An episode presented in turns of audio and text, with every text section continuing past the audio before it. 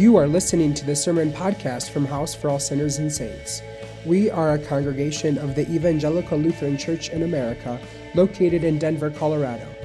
And you can find out more about us at houseforall.org.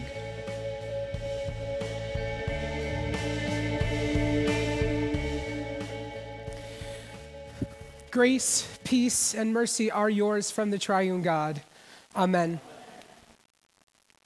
During my last summer of college and the summer following graduation, I lived, worked, and studied in Washington, D.C. For reference, this was January 2018, one year into the Trump administration. It was a tumultuous time for many advocacy groups. The former president would release a new policy, and chaos would ensue. We would spend hours a day combating misinformation, and we were sidetracked from actually being able to give voice to the people who needed it. Many marginalized people, from those who are undocumented to Muslims to LGBTQ plus folks, were left asking the very question Jesus poses to Peter and us this evening. In the midst of the cacophony of agendas and rumors, who do you say that I am? In front of the Supreme Court on the morning the court upheld the Trump administration's Muslim ban, I heard Jesus in my ear whisper, Who do you say that I am? In rooms where LGBTQ plus people were being described as pedophiles and threats to our children, I heard Jesus in my ear ask, Who do you say that I am? They call us monsters, aliens, illegals, thieves, un American.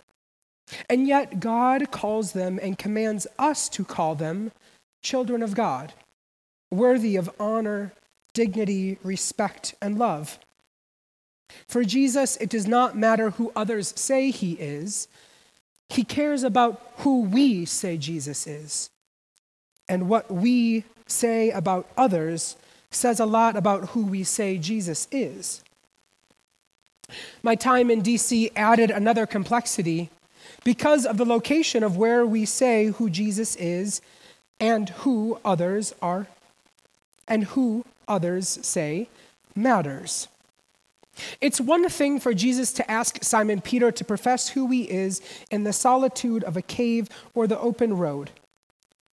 It's another thing to be asked this question and give a response in a place crawling with imperial power.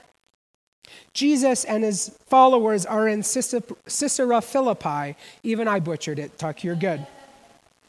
A Roman town in northern Israel, right on the Syrian border. There were many religions in the area, and the pagan people worshiped in 14 different temples. Herod the Great built a large temple for the Romans to worship Caesar. We would say that Caesarea Philippi would be Washington, D.C. today, or Wall Street, or the State House and the City Hall right in my neighborhood, or any other place of great power and established order.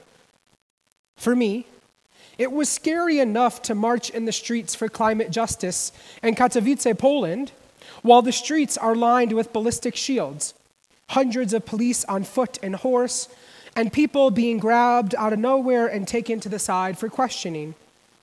For many in our world, who are the minority but painted as a major threat, this unsettledness and fear of existing in public amid established order is real. If you fear walking out of your home, you cannot possibly fathom speaking against the established order and power, a right that is not yet guaranteed in many places of our world today. And yet, when the stakes are the highest, this is when Jesus looks at us and asks, Beloveds, who do you say that I am? I know that they say that I am. I know what they say that I am. But who do you say that I am?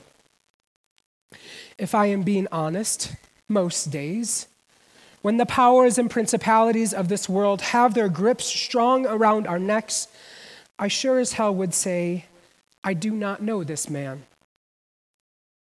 In our first lesson, we hear of two rogue midwives who save God's chosen people, one baby boy at a time.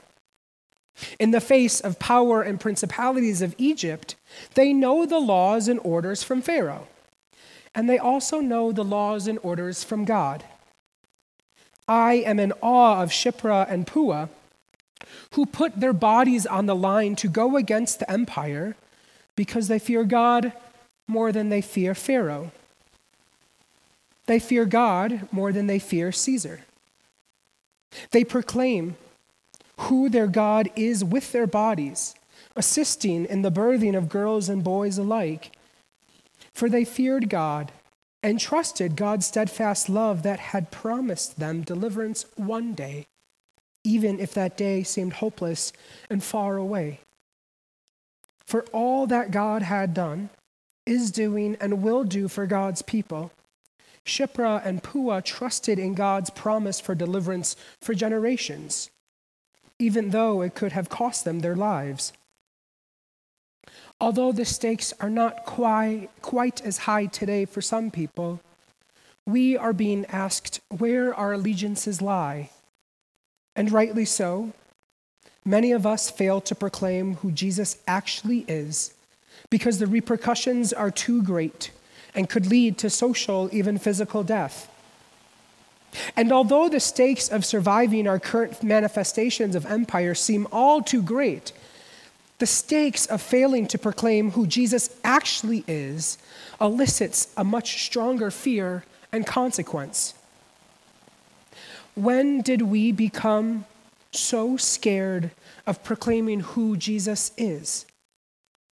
When did we allow others to proclaim a Jesus far from the one we know who lived and moved among us, who dined with the outcasts, who called us sinners and saints, who offers us lavish grace and a subversive meal that tastes of freedom, and proclaimed the Word made flesh, who loved so much that even empire's violence and death could not destroy. In our postmodern world, with its established political rhetoric, I find it difficult to begin to actually answer the question who do you say that I am? For the sake of progress, if we have said that Jesus is one thing, we have the human propensity to want to cross it off and replace it with something else, maybe more politically correct.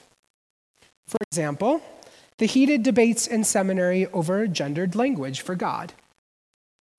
There were some strong opponents that we needed to rid God of all masculine language and only use feminine language for God. And there were others that said, what if we are then denying God the ability to have masculinity and femininity? In our hyper individualistic society and the extreme of our own faith, Protestantism, we also have the tendency of proclaiming Jesus as our own privatized property, of which we solely can decide who he is Never mind what the person in the pew next to you proclaims. Or we draw upon the rigid articulations of Jesus from our human, fallible, product of their time ancestors of faith. These are the temptations of our church today to play into the binary arguments, the zealousness of being right, the hyper individualism and blind assumption. And yet, Jesus offers us another way. When Jesus asks Simon Peter, Who do you say that I am? the proper Greek translation is, Who do you all, or who do y'all say that I am? It is a plural you.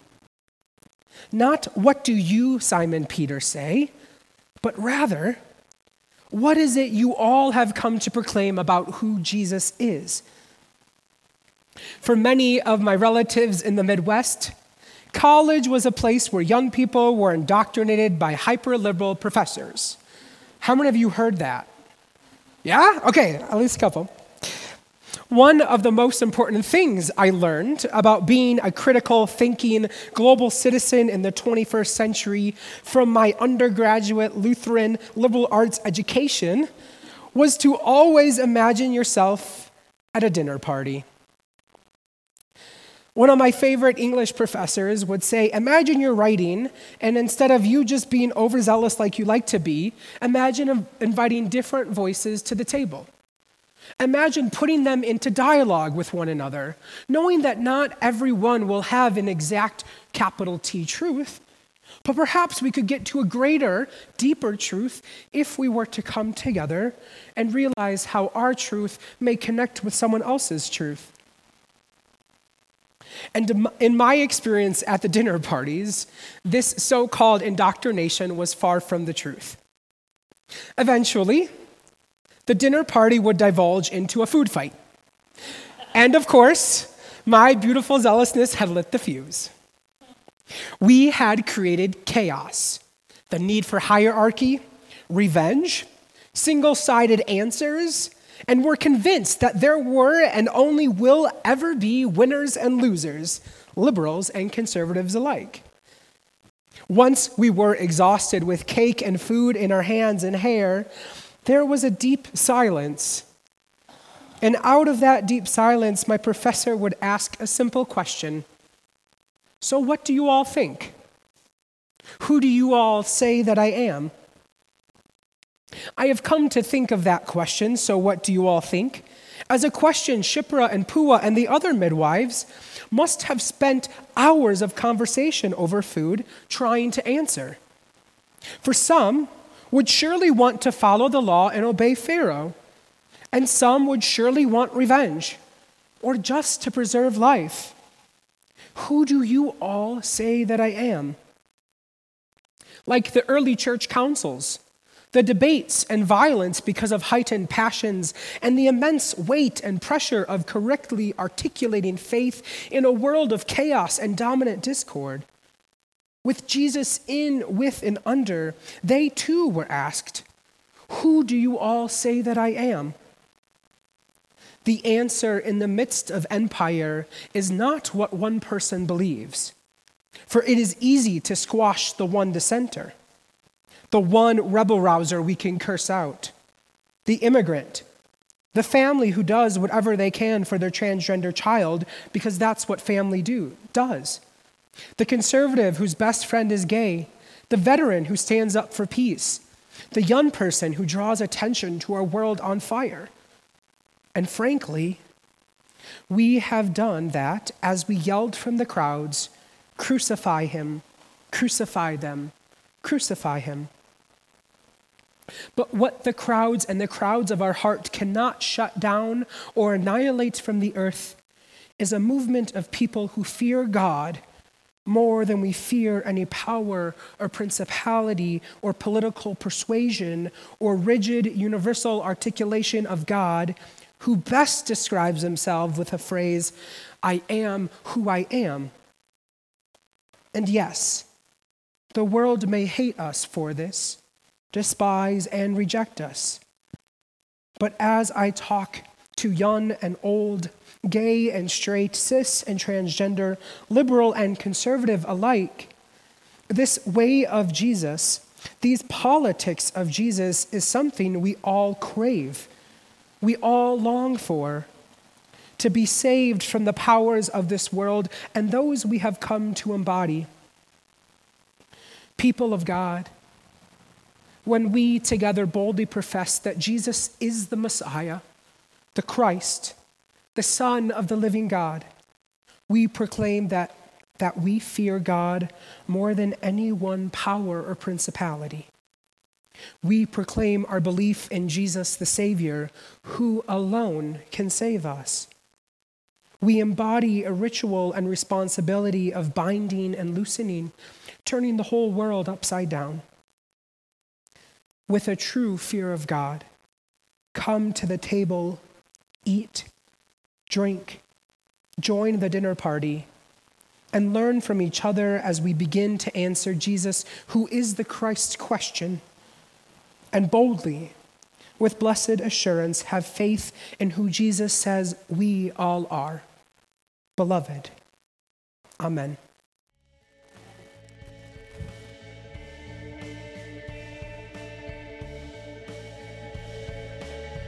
You've been listening to the Sermon Podcast from House for All Sinners and Saints. If you would like to support the ongoing ministry of our church, please visit our website at houseforall.org/giving.